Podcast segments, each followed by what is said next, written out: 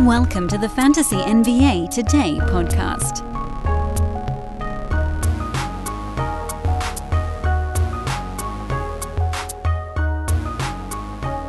Well, nobody got really all that hurt yesterday. Dewayne Dedmon got ejected and Jarrett Allen had a cold, but nobody really got badly hurt last night. Specifically, no superstars got badly hurt last night. Thank goodness. Holy shimoli. We've been on this ridiculous stretch here lately uh, of big name players getting hurt. Soul crushing. Soul crushing. But not on Tuesday. No, we made it through a seven, seven? Was it seven games? A seven game Tuesday without anybody getting battered or bruised. I think the only player that left early with injury was Dwight Powell. And I think, I think we can probably weather that storm. We got some breakout games yesterday. I want to spend some time uh, focusing on really two or three key name players. These are name brand guys that I want to focus on because yesterday was not really about uh, guys that emerged from the card. But over the last 24 hours, one thing that has happened is that we've got two pretty big name players likely set to make their return to the NBA in the not too distant future. And that is unquestionably the big news of the day. So let's start there. Before we even introduce the podcast, we are starting with the biggest news that came out of the late afternoon yesterday, which is that Jonathan Isaac, apparition though he may be, has been sent to Lakeland to play with the Orlando Magic G League team, which I think the game is later on today, and it's going to be on ESPN Plus. So if you guys want to see Jonathan Isaac play like 14 minutes in a G League game, that's going to be on ESPN Plus. He hasn't played in two and a half years. Jonathan Isaac last played in the bubble, uh, or did he get hurt right before the bubble? It's been a real long time. Honestly, it doesn't matter. We just went through this same discussion basically with TJ Warren. Now, the difference on the Warren front was that we kept hearing about setbacks and additional injuries and things that were keeping him out. With Jonathan Isaac, we really didn't hear much of anything. And in fact, as recently as like a week ago, they said that he was basically just playing, he was participating in full practices, but didn't have a timetable for a return. This puts a timetable on things. It does. Now, could he be in the G League for a week? Yeah. Could he be down there for two weeks, three weeks? All of these things are actually possible. They're all conceivable. But we need to try to go on what the more likely outcome is. And I just realized that I'm I'm holding a, a, a small screwdriver. I'm just going to hold it the whole damn podcast today. That's that's the way today's going to go. The most likely situation here is that Isaac is going to use the G League to get his conditioning. This is basically going to be like his preseason, which admittedly he hasn't had one in in like the better part of 3 NBA years, but this is now Jonathan Isaac's preseason. And this is frankly kind of smart. Which, for all the things that the Magic have done super weird on the Jonathan Isaac front, this is actually a good idea. And I wish that more teams would do this type of thing. You just can't convince a star level player or someone who's been in the NBA a really long time or has only been out for like two months instead of two and a half years. You're not going to be able to convince those guys to do it. They're going to be like, nah, screw that. Put me in a ball game, put me in for 15, 16 minutes. But when these guys come back from a big injury on a severe minutes cap, it actually screws with their team more than anyone would care to admit. Yesterday's, uh, that wasn't yesterday, it was two days ago, I think. No, it was yesterday. Lose track of time very easily. Yesterday's Steph Curry, who played 31 minutes, by the way, uh, return screwed up the Warriors a little bit. And obviously, they're going to be much, much better as he gets his legs underneath him. But this is what always happens. And this is more of a sports betting thing, but you can apply it here on this Jonathan Isaac situation as well. In sports betting, it is common practice among those who actually are kind of sharp about it, and less so among the so many big name people that now feel like they need to sports bet. God, kill me with this ESPN. Uh, when a superstar goes down, it's common practice to bet on that team because the line tends to over adjust to their impact. And a team, the remaining players tend to play harder when their superstar goes down. Oh, we need to cover for this guy. They run out of gas two or three games later, and then you kind of get this plateauing. But the flip happens when a superstar returns to a ball club. All of the players tend to give less than 100% because they're trying to work their superstar back in. They feel like they don't have to do as much. They kind of, quote unquote, made it through the hard times, while at the same time, they're welcoming back someone who doesn't have their legs back. They're going to be rusty. Nothing is 100%. So I'm sure you can find an example in the not so distant past where a superstar came back and the team was totally fine. But for the most part, and you saw it with Golden State, and you're going to see it with lots of teams the rest of the way. And I sort of spot bet these days because I don't have time to handicap the entire card. When a superstar comes back, it screws with the team's chemistry for a game or two. Even if it's someone that's always been there, like Steph Curry. And this was like the perfect storm because this was a game where the Warriors figured they could just like kind of screw around and beat a Phoenix team missing their entire lineup while also working Steph back in. But then it's not a coincidence that Steph shot 36% on ridiculously high volume because it was that first game back. So this is my plea to the NBA. If you got a player ready to come back, and this is as a fantasy enthusiast, and they need, and you know, in Steph's defense, so maybe this isn't the world's greatest example. He played 31 minutes here. Maybe Andrew Wiggins would have been a better example because he played whatever it was, like 15, 16 minutes, and then he got ratcheted up here to 29 when guys are coming back with a minutes cap, let them play a couple of games in a G League. Let them get their wind back in the G League. And more than anything else, you know, if it's a player that had, like in Kevin Durant's case, you're not going to get him to go play a week in the G League, and he already had his preseason. So his conditioning's not going to be completely boned when he comes back. But what about these guys like a Khris Middleton who tried to come back and ended up hurt? because, and this is like reason 1 billion why we don't draft injured players. They come back, they try to have their preseason during the season, and other stuff happens. JJJ is the exception to the rule. There's always one exception every year, and that's the guy that everybody's going to focus their eyes on the following season when they're like, hey, this works all the time. Last year it was Pascal Siakam. He came back from injury and he was just fine the rest of the year. JJJ's come back from injury and he's been amazing so far this year. There's always one. There's always one. But a lot of the time, most of the time, the guy coming back from injury tries to get going too fast and other stuff breaks down. I think it was Paul George like three years ago, where this was like the perfect example of it. He tried to come back too soon, or he tried to come back and have his preseason during the season, especially guys like PG that are always dinged up. Guys need their preseason in a non competitive environment.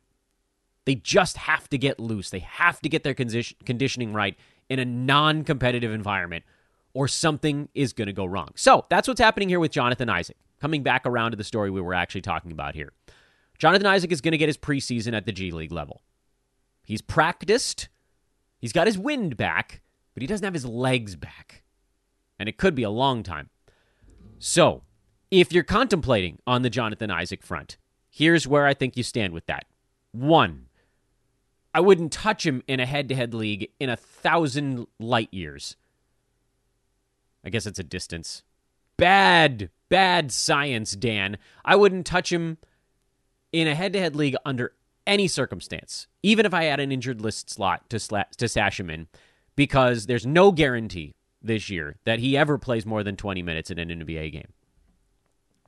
Obviously, the uh, the upside here with Jonathan Isaac can go all the way back to 1920, not the year 1920, the 2019-2020 season, to see that in 29 minutes a game, he was number 17 in nine cat basically putting up JJJ numbers, what he's done this year uh, with fewer points. Two and a half blocks, one and a half steals. He was at he was basically at four defensive stats. He was beating Anthony Davis in defensive stats per ball game when Jonathan Isaac got hurt in early, right at the end. Yeah, And then he missed a bunch of time, and then he tried to come back, and it didn't go all that well. He played 34 games that year. If you want to go back, I mean, you can go back farther if you want to on, on Isaac. I don't know that we necessarily need to because, like, it's all very straightforward. The previous year, he played about 26 minutes per ball game, and he was just inside the top 100, but that was because his field goal percent was super low. He was also kind of, he didn't really have his legs because he was coming back from another thing. I know, repetitive stress or repetitive. What, what's the the old adage, the definition definition of insanity is doing the same thing over and over and expecting a different result. But that plays into this thing also. When Jonathan Isaac is mobile, he's at least two defensive stats per ball game. So I think you could see a scenario where he's playing 22, 23 minutes a game and he's inside the top 100 pretty comfortably, but he's not going to play in back to backs. No chance. Not even a, not zero, not even one, zero chance that he plays in back to backs because Orlando's not like gunning for anything this year. Zero chance that he's playing significant minutes in the month of January. I'm fully aware that there are three weeks left in the month of January. So, there's really only one needle threading time when you should consider a Jonathan Isaac pickup, and that is Roto, Games Cap, 9 Cat, where you are not super far behind in Games Cap because you're going to be squatting on this dude for at least three weeks before you even consider dropping him into your lineup. But it's a massive home run hack. Pitcher might throw us a curveball and bounce it, and we might be four feet out in front of that thing it might be that like that Jurickson Profar swing this year on a on a Clayton Kershaw curveball that bounced like 10 feet in front of home plate. It was the biggest gap between bat and ball in the StatCast era. That might be what happens here with Jonathan Isaac. But on the 5% chance that from the All Star break until the end of the year, he plays 24 minutes a game in a Roto Games Cap format, I would take it. Because he is in 24 or more minutes per game. He is a game changer in two statistical categories. That's how you get up into the second round when you're when you don't score. You are hyper elite in other stuff. And he wasn't a great rebounder, he's not a great passer. His free throw number was fine. His field goal number was meh. Steals, blocks. That was it. The other news of a player coming back is Ricky Rubio. Now, I feel quite differently actually about Ricky Rubio because I don't actually think there's much in the way of fantasy upside with him. And I know what you're going to say. Your retort w- should be, but Dan, Rubio looked pretty good last year. And I would say to you, yes, you are absolutely right. Ricky Rubio did look good last year. But Ricky Rubio looked good last year when he was the second playmaker on that Cavs team behind Darius Garland because Collin Sexton was already out for the year. They didn't have Caris LeVert. They didn't have Donovan Mitchell. Folks, picture this nightmare scenario. You're hosting friends for the big game.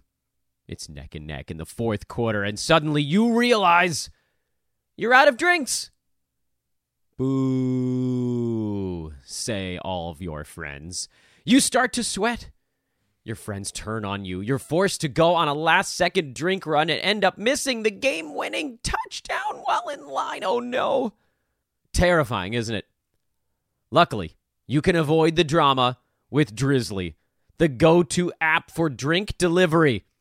With Drizly, you can shop a huge selection of beer, wine, and spirits then get them delivered right to your watch party.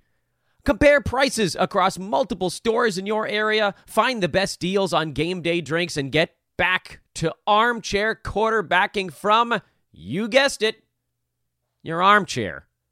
Download the Drizly app or go to drizly.com. That's D R I Z L Y.com today. Must be 21 plus, not available in all locations. Even if you put Rubio in front of LeVert at some point down the line, Garland and Mitchell are still in front of him.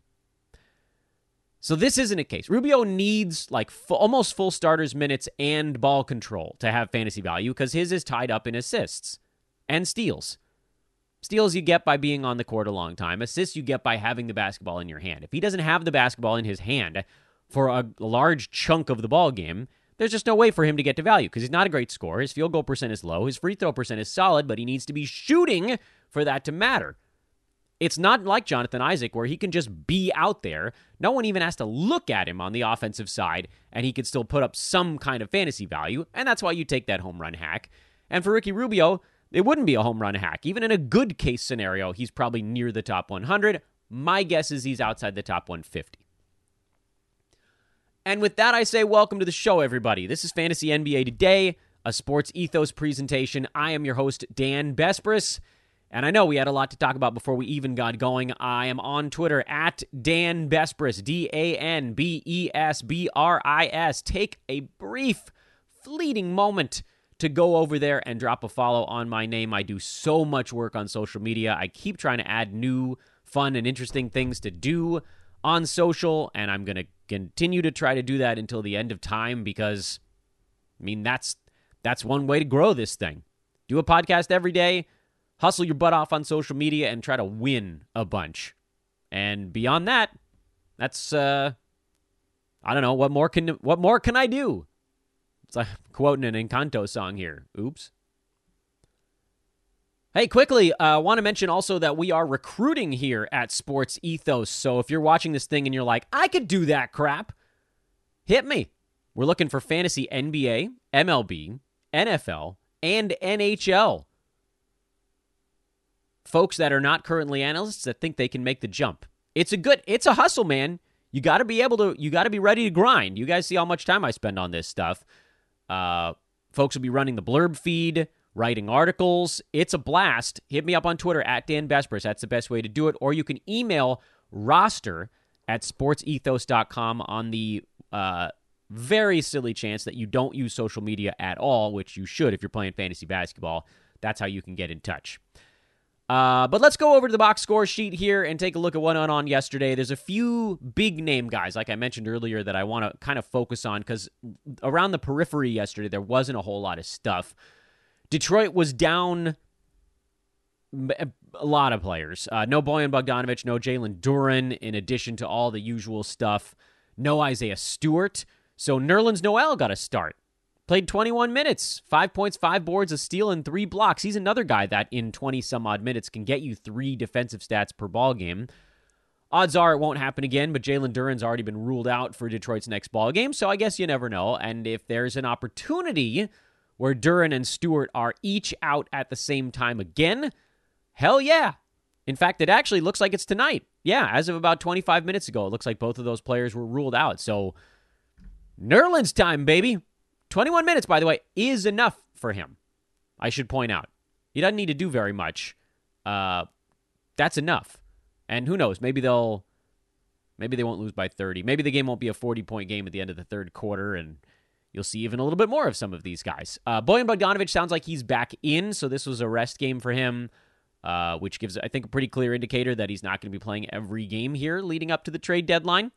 Um, and so if you had notions of thinking about someone like a Saddiq Bey or a Kevin Knox or a Hamidou Diallo, nah, just go in a different direction. And then we saw Killian Hayes because this is what's going to happen with him. He'll have those big games, he'll have these quiet ones, and it'll balance out. On the Philly side, I think you guys may need to be, me to remind you again that the Anthony Melton takes time to figure out what his role is. We saw it at the beginning of the year when he was on the bench. He started to figure out by about his third or fourth game off the bench. Then he moved into a starting role when James Harden at that point went down stayed there for a while because Embiid missed a few games. Then Maxi went down for a month and a half. Now, took by the way, it took him about three games to figure out how to be a starter. Now it's going to take him a few games to remember how to be a reserve again. We saw Melton with really good usage in only 18 minutes yesterday. His minutes are going to trend back up. A lot of this had to do with the blowout. He didn't get his last six, seven, eight minutes of the ball game. He'll probably be in the 25 to 30 window most days off the bench as opposed to more like 30 to 35 as a starter. So, yes, will his value take a hit with everybody back? Of course. Everybody's value takes a hit when everybody's back. Melton's will come down, but I see him inside the top 100. I would not panic if you saw 18 minutes yesterday because you should look at everybody's minutes in the starting five. And the only one of them that played more than 26 was Tobias Harris. Embiid 24, Harden 20, just barely hit 26. Maxi 23, PJ Tucker 21. They didn't have to play, they had to play half a ball game. So Melton was one of the players I wanted to talk about, and I uh, kept that one relatively brief. Josh Giddey triple doubled in a loss for Oklahoma City. Jalen Williams just kind of quietly plunking along here. He continues to be a startable asset. Uh, I got a question on Twitter earlier today uh, about whether or not I thought that Jalen Williams would continue to be startable when Jeremiah Robinson Earl and Aleksej Pokusevski come back. And my answer is we don't fully know. My guess is that he hangs around right near the edge, like right on the border of being startable there. Um, because that's kind of where he was before they went down. His minutes were good, but his touches weren't. And that if that's what happens again, then he probably I mean you might be looking at more of like a schedule stream type of valuation for him, but there's no reason for you to do anything about it right now because he's fine and you can just sort of keep rolling with him as long as he continues to be fine. On the other side, Jimmy Butler, 23 for 23 at the free throw line, but he's rostered everywhere. Butler, by the way, up to number 10 per game, 22 by totals. He's beating his ADP, which was 30 in both. I know everybody wants to hate on Jimmy and how many games he misses, and it is a pain in the butt, but he's actually beating his ADP by totals and per game right now. So he's been a fantasy win to this point. Uh, Max Strus was solid. This was a ball game where the Heat were missing pretty much everybody. Also, Kyle Lowry was out. Uh, Caleb Martin's been out for a while. Bam Adebayo was out. Tyler Herro was out.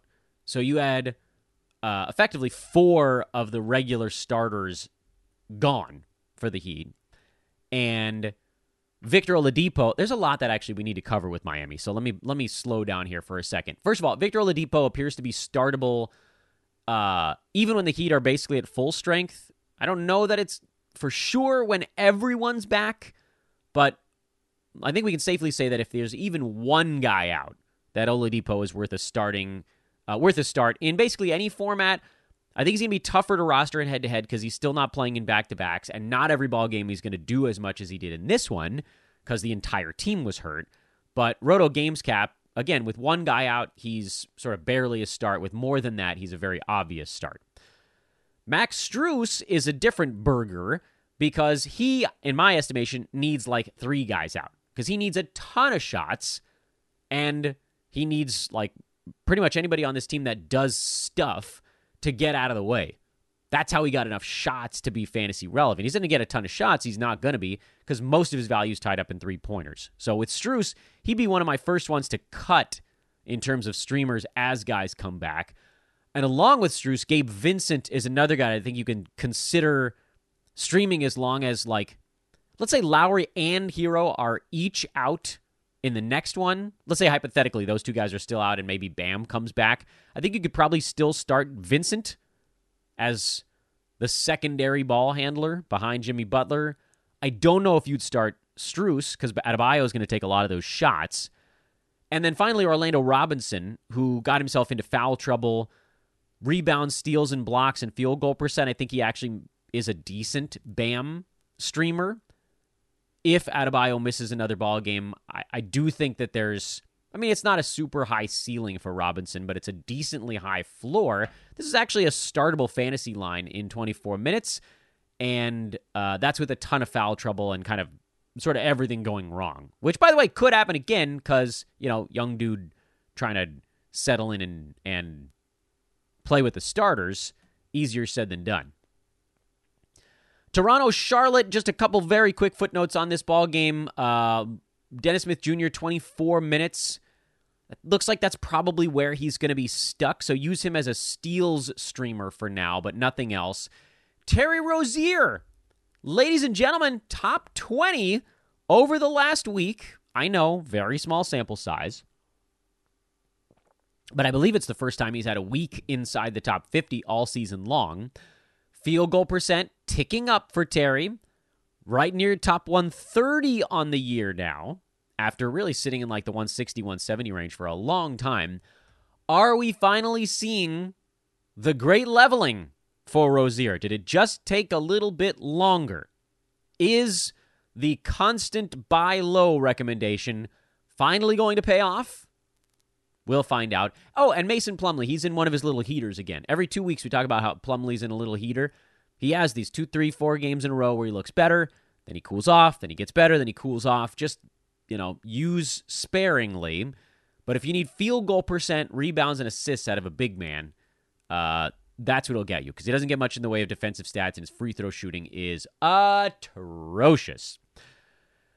Cleveland's defense, not surprisingly, suffered when Jarrett Allen left early with an illness. He'll be fine. No reason to worry there. You're not picking up Lamar Stevens, but obviously, when the center goes down, Evan Mobley gets a big jump. His value is way higher when Jarrett Allen is hurt. Uh, it's a great time to have Mobley for a game or two if Allen has to miss any more time. Utah is the more interesting team in this one because now we got to look again at Utah without Kelly Olynyk, and they went heavy on the Walker Kessler. Now, admittedly, we do see teams go bigger against Cleveland because we know the Cavs like to play big. Mobley, Allen, Kevin Love, they tend to run uh, a lot of larger dudes out there. So, yes, I pretty strongly believe that that was some of what you saw with Utah's lineups yesterday because Jarred Vanderbilt only got to play 17 minutes. Uh, not all. Some of it was also the fact that Walker Kessler just continues to show steady improvement. He was a plus six in a game they won by four. Mike Conley was actually team best plus eight. And I have thoughts on a bunch of Utah chats. First of all, Walker Kessler should have been on your rosters for the last six, seven weeks anyway. But someone was like, should I add him on Twitter? And I was like, what the hell kind of league is this where no one had Walker Kessler? Absolutely. Must be on your team and must be started. We knew that was going to be the case when Olynyk went down, um, that he would get a big bump. And 30 minutes is is magically large. Jarred Vanderbilt, hang on a little bit longer. Some of this felt matchup uh, relevant because uh, Vando had actually been better, like three of his last four ball games coming into this one. So don't punt after just one ball game. Jordan Clarkson, he's been a bit better since I called him out for being horrendous efficiency. He's still outside the top 140. He still profiles much better as a points league option, but he has been top 90 in 9cat over the last month uh, pretty much since I, I called him unrosterable. The fear, of course, is that he's going to hit a cold spell again, and then he'll go back to that kind of top 200 stretch. So, again, use when it makes sense. Uh, Mike Conley, he's really not been super engaged on the offensive side. He's just kind of steering the boat for Utah right now. That's the the expression I've been using with him, where he's out there, but is he really out there? He's just putting the ball in the right spot. He's running an offense without kind of being involved in it. And he had a pretty good first half. I think he had like eight points and three assists at halftime. And he just really didn't do anything in the second half. Uh, the steals are a little lower. The assists are fine, but would I drop him outright? I think yeah, I think you can honestly at this point. He's really a, an assists specialist, schedule streamer for now. Someone would probably pick him up if you dropped him, which of course is going to give everybody pause, but then they'll probably end up dropping him too down the line. So if you don't badly need assists, you could, I guess, suppose you could just bench him. That might be the easier play. It feels a little bit less final, but he hasn't been startable lately. And we're talking like a good, you know, four weeks of that at this point. The other name that I mentioned on yesterday's podcast when when we got the Olynyk report that he was out for a couple of weeks is Malik Beasley because there is going to be some of that trickle down extra stuff. Olynyk's minutes are going to get spread between Kessler, Vanderbilt, and then who's the next guy in the pecking order when everybody kind of gets shifted up a spot in defensive position, and it was Beasley. He probably goes back to being, you know, we do these streamer boards on Twitter, more of like a one burger kind of streamer. He moves himself just above schedule stream to everyday stream, I believe. Orlando was a team we were kind of taking a reset button on just to see where every where all the pieces were were falling because I thought Bol Bol was going to play in this one and he didn't even play. So let's hit the reset button again on Orlando's next ball game. For now, I have the same feeling that I had on yesterday's show, which is that Franz, Fultz, Wendell Carter Jr., and Banchero, those are the four guys you can start in category leagues and nobody else. Cole Anthony had a bad one, uh, so that kind of helped prove my point. Jalen Suggs, his minutes went down. That continued to prove my point. These are points leagues type of guys, but even their minutes are not guaranteed right now. Nothing on Portland. They're the same old, same old. They're a team that's a little bit in free fall right now. I don't know what they're going to do about it. I guess we'll see. Uh, Warriors got Steph back, which means that Donte DiVincenzo is a drop. Easy little recap there on the Warriors. Phoenix side, uh, everybody was out. No Shamet, who was already filling in for uh, Devin Booker. Still no Cam Johnson, no Chris Paul, no DeAndre Ayton. Their pets' heads are falling off. Um, Mikal Bridges was pretty much the only regular that was still out there. So the Suns trotted a starting lineup out there of Mikal Bridges, uh, Dario Saric, who ended up having a really nice ball game, Bismack Biyombo, who was decent in his 17 minutes, but yeah, don't please, no, stop. Uh, Torrey Craig, who double doubled with a couple of blocks, and Duane Washington, who had 21 points on 17 shots and went real usage crazy in a win. Yeah, Warriors should have taken this game a little bit more seriously. They didn't. They paid for it. Oh, by the way, on the Warriors side, you got to try to sell on Jordan Poole. Um, if you can get like a top 80 type of guy, I would do it. You might not be able to, in which case you might just kind of have to see how this thing shakes out. Maybe he goes on a little efficiency run here. But but let's talk more about the Suns. Um, what do we do?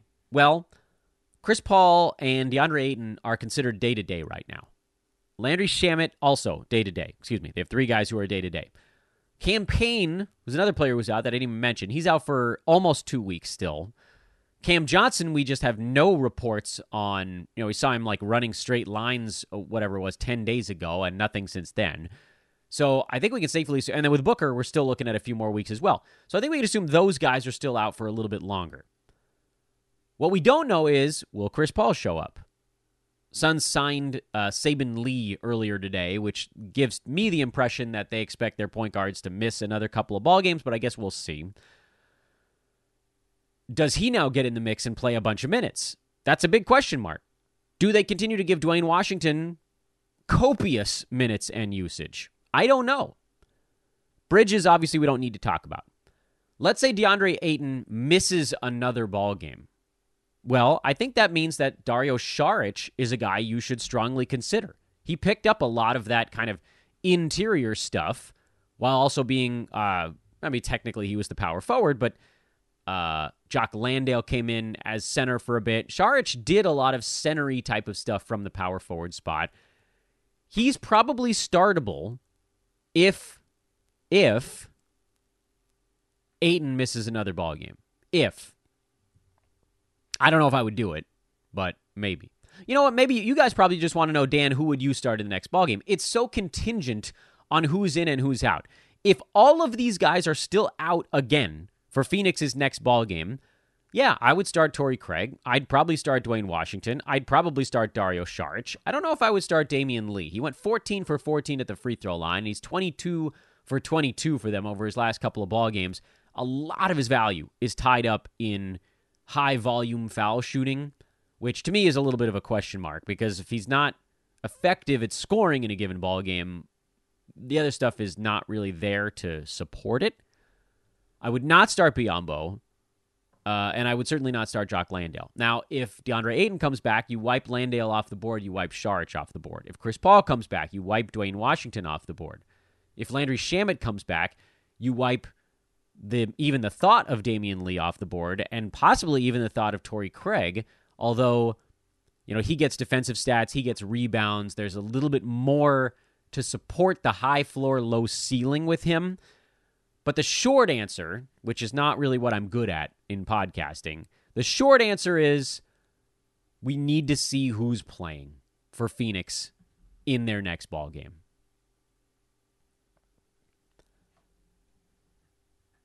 Clippers beat Dallas 113 101, final game of the night. And oh, we got good news in this one. Kawhi Leonard looking like Kawhi Leonard. Oh man, was this one? This was like vintage Kawhi. I don't mean to alarm you all, but Kawhi is up to number 54 per game in 9cat right now. Over the last two weeks, Kawhi Leonard is number nine in 9cat. I know, small sample size, but you know what? He looks like Kawhi. High volume, free throw, big positive. Field goal percent, positive. Steals are back. Scoring, threes, rebounding. It's all coming back. 12 for 12 at the foul line in this ball game, 9 for 12 from the field including 3 three-pointers. Phew. Funny thing is now with Kawhi, who what has he played? 19 games on the season at this point. Like there's just no way that he's going to get anywhere near the proper number of games. He's 20 behind a lot of the NBA. And he'll fall likely farther behind because he's going to sit out back to backs. But what did we say at the beginning of the year when we when you drafted Kawhi Leonard? Which unfortunately, I didn't end up with him. Um, good or bad news, I suppose. I didn't end up with him in nearly as many places as as I thought I would, because in a lot of the roto leagues I was in, I don't know if people were listening to this pod or if other pods were saying that he was going lower than we all expected. Uh, his ADP in on Yahoo didn't parallel his actual draft position in the various leagues that I found myself in. So like I thought I was going to be able to get him in the middle of the third to late third round, and then all of a sudden he was going like at the end of the second round. But in the couple of places that I got him, we got to think about it from this perspective. He has that Jimmy Butler type thing going on where, like, look, Jimmy's only lagging like 10 games behind most of the NBA right now. That's why by totals, he's still inside the second round and beating his ADP. But let's say that Kawhi mostly keeps up with the league the rest of the way and rolls like top seven, top 10 range from now until the end of the year, he might actually get inside the top 30 by totals. Seems insane to think about it, but it's not it's not a dead possibility. I'm so excited about Kawhi finally cooking here. He's going to miss games, just like get used to it. Uh, Paul George still out, so Norman Powell continues to be the play there. I got a billion questions on Terrence Mann. If he's the starting point guard and one of the two Clippers starters or stars, I should say, is sidelined, I would play him. And thank goodness, man kind of saved yesterday's line with a good fourth quarter because it was looking real ugly before then. Uh, if both superstars are in, I'm not playing Terrence Mann because I don't think he's going to get enough usage in that spot. And if both superstars are out, then you definitely play him. But that's, I think, a pretty obvious and logical conclusion from the things I had said previously A couple other notes on the Clippers. Ivica Zubac's big time foul trouble. Uh, and then they just sort of didn't really give him any extra time late in the ball game. He had three fouls in the first four minutes of the game. So it was like four minutes in the first half and a dozen in the second half. Don't panic on Zubac. He still managed to put up an okay line, and that's probably going to keep people from panicking. But uh, lately, he's been quite a bit better for the Clips. So don't freak out there. Uh, again, Powell's the my favorite streamer when a superstar is out. Man is kind of second in line. Nick Batum and Rob Covington each deserve just a brief moment here towards the end of the podcast. Batum is so good in nine cat, but he goes through these these waves that are almost always tied into his health. He gets hurt after like two to three weeks of good nine cat play. Then he comes back and he doesn't quite look like himself and then he rounds into shape after like four or five games, and then you can squeeze like three to five games out of him before he gets hurt again. Frankly, it's too much work in head to head.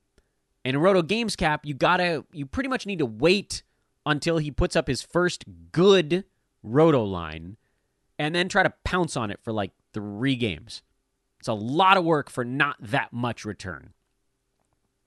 And then with Covington, I did not see this one coming but keep a very close watch on it because my instinct tells me that Paul George comes back and Covington loses most of the playing time he got yesterday. But right now, Reggie Jackson is kind of doghoused a little bit, uh, a little dinged up, but mostly doghouse. John Wall, They don't need point guards as much with Kawhi back because the offense is pretty much going to run through him. And then when Paul George is back too, they also really, really don't need a point guard at that point. So Clippers kind of leaning into a different look right now. If that look is we're just going to play a crap ton of wings and count on our superstars to initiate the offense, that would be really good news for Covington because he only needs about 24 minutes to have value with the Clippers. We saw that last year. He did it in like 22 minutes. So don't completely ignore it. Again, probably doesn't stick when Paul George comes back because Batum, Marcus Morris, Terrence Mann, these guys are ahead of him, Powell in the pecking order. But if they decide they want to go that sort of defense and three ball stuff, and Rocco certainly fits that mold, it's not out of the question that he could pop up as someone who can really churn out a ton of value quickly, fast. And that was your Tuesday card, and that was your return of the injured guys here on the podcast. We got a lot left to cover. Let's talk about the Wednesday card really fast before we wrap things up here on the recorded podcast side. Chicago in Washington. Bulls likely to be without DeMar DeRozan. He's listed as doubtful. There was a brief period where he got a questionable tag, and I thought, uh-uh, not with a quad strain. He ain't playing in this ball game, and I think I'm probably going to be right on that one. But I suppose you never know. I still think he misses a week, and I love Patrick Williams as the fill-in there while he's gone. Washington, I expect. Well, we have to see who's healthy enough to play. Porzingis and Gafford are questionable for this ball game that makes a really big difference on what else you do with the Wizards. Because if Porzingis is out on top of Beal, then Monte Morris becomes a must play guy because he just has to take the extra usage. So watch the health report on, on the Wizards. We'll have some thoughts on that over on social media. Again, that's at Dan Besbris over there. Uh, Minnesota, not much right now. They're, uh, I think we had a pretty good feel for them. Slow mo's a go. Naz Reid, probably not enough playing time right now. Detroit, with Bojan in, Duren and Stewart out, I still think you could probably play Noel, as we talked about earlier in the pod. Indiana, nothing. Knicks, nothing really. Uh, I mean, nothing surprising, I guess I should say. The only thing we're looking at is does RJ Barrett play? If he does, then you bench Immanuel Quickley. Easy. New Orleans and Boston, there are some angles in this ball game, so I want to. I'll come back around to New Orleans Boston because that that one I can't really do in in perfect lightning round mode. Milwaukee, Atlanta, not a whole lot there. Uh, Bucks have a couple of schedule stream type of guys. Atlanta, Trae Young got ruled out, so that is something. Um, I don't know that anybody necessarily moves across the cut line or the ad line, depending on what direction you're moving towards the line. But Bojan or Bogdan Bogdanovic and Dejounte Murray are going to get a ton more on offense. That's great for those guys in particular. Spurs, Keldon Johnson is questionable. Whether he plays actually makes a really big difference to guys like Josh Richardson, Romeo Langford, etc. So keep an eye on the status report there. Memphis, I believe Ja Morant is expected back for this ball game. So, you know, womp womp to Tyus Jones because he's so good as a fill in, but otherwise, uh, nothing really for the Grizz. Phoenix on the back to back in Denver. This is a brutal back to back. I can't imagine the Suns' skeleton crew has anything left in the tank. The only question here is whether Denver takes them seriously or you get a Nuggets performance like they gave against the Lakers, which was like, you know what, we're just going to coast and we know we're going to win this thing by about a dozen. Uh, you could probably fade the Suns. I don't know. Maybe they've got something left in the tank. Oh, good lord. Would any of those regulars make their return for Phoenix? Look, you have to watch this, the health news on Phoenix, but this is a tough game. This is an, a late night trip from Golden State Pacific time into Mountain time into altitude on the back to back. Suns are going to be completely gassed. So it's probably not a great time to use those streamers. Denver, same stuff as usual. Houston, literally nothing at all. And Sacramento, uh, Kevin Huerter just got tossed on the injury report with a flu or a cold. If he sits, I think it just makes Malik Monk a tiny bit safer as more of a schedule stream type of play. But I don't know that I would go uh, much deeper than that. That's, that's probably about as far as I would go. Um, let me come back to New Orleans, Boston here before we put the pin officially in today's episode of Fantasy NBA Today. Pelicans. So Herb Jones is now on the injury report as well. We know Zion and Brandon Ingram are still out. Trey Murphy is really hard to use. Even though all indicators say he needs to do something, I don't like everybody's out. Surely he has to be involved. And yet lately he hasn't really been. I think you kind of have to wait until he shows that he has confidence again. Um because otherwise you're going to get this guy who doesn't really want to be a part of what's going on with their offense. Naji Marshall uh, should be a really good start on points league side. Larry Nance, I think should. I mean, this feels like the kind of game where they're going to need Larry Nance a lot against an excellent offensive team that's just going to completely decimate Jonas Valanciunas on defense. So I think Nance actually has a pretty decent ball game here. And then on the Boston side, just well, Time Lord is is questionable because he's going to rest one half of a Celtics back to back. It might be this one. Who the hell is Boston playing on Thursday? Ooh, in Brooklyn. Two marquee games for the Celtics on a back to back. So I have no idea which game Time Lord's going to play. Uh, but either way, Al Horford is fine. Please stop asking me about that. Those two guys can coexist, and they did it for an entire bleeping season last year where the Celtics made the finals.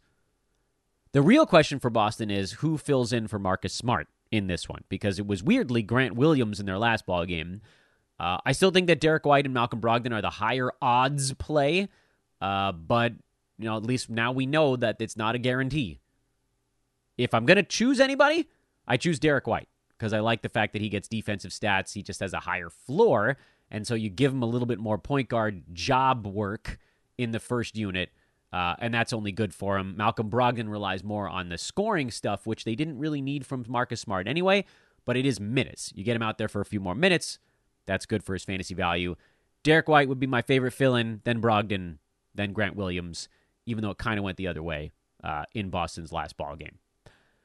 And that is your Wednesday show here. This, again, was Fantasy NBA Today, a Sports Ethos presentation. Thank you, everybody, once again. Recorded pod listeners, I love you all so very much. And I'll talk to you again tomorrow. We'll break down this medium size everyday card as we continue to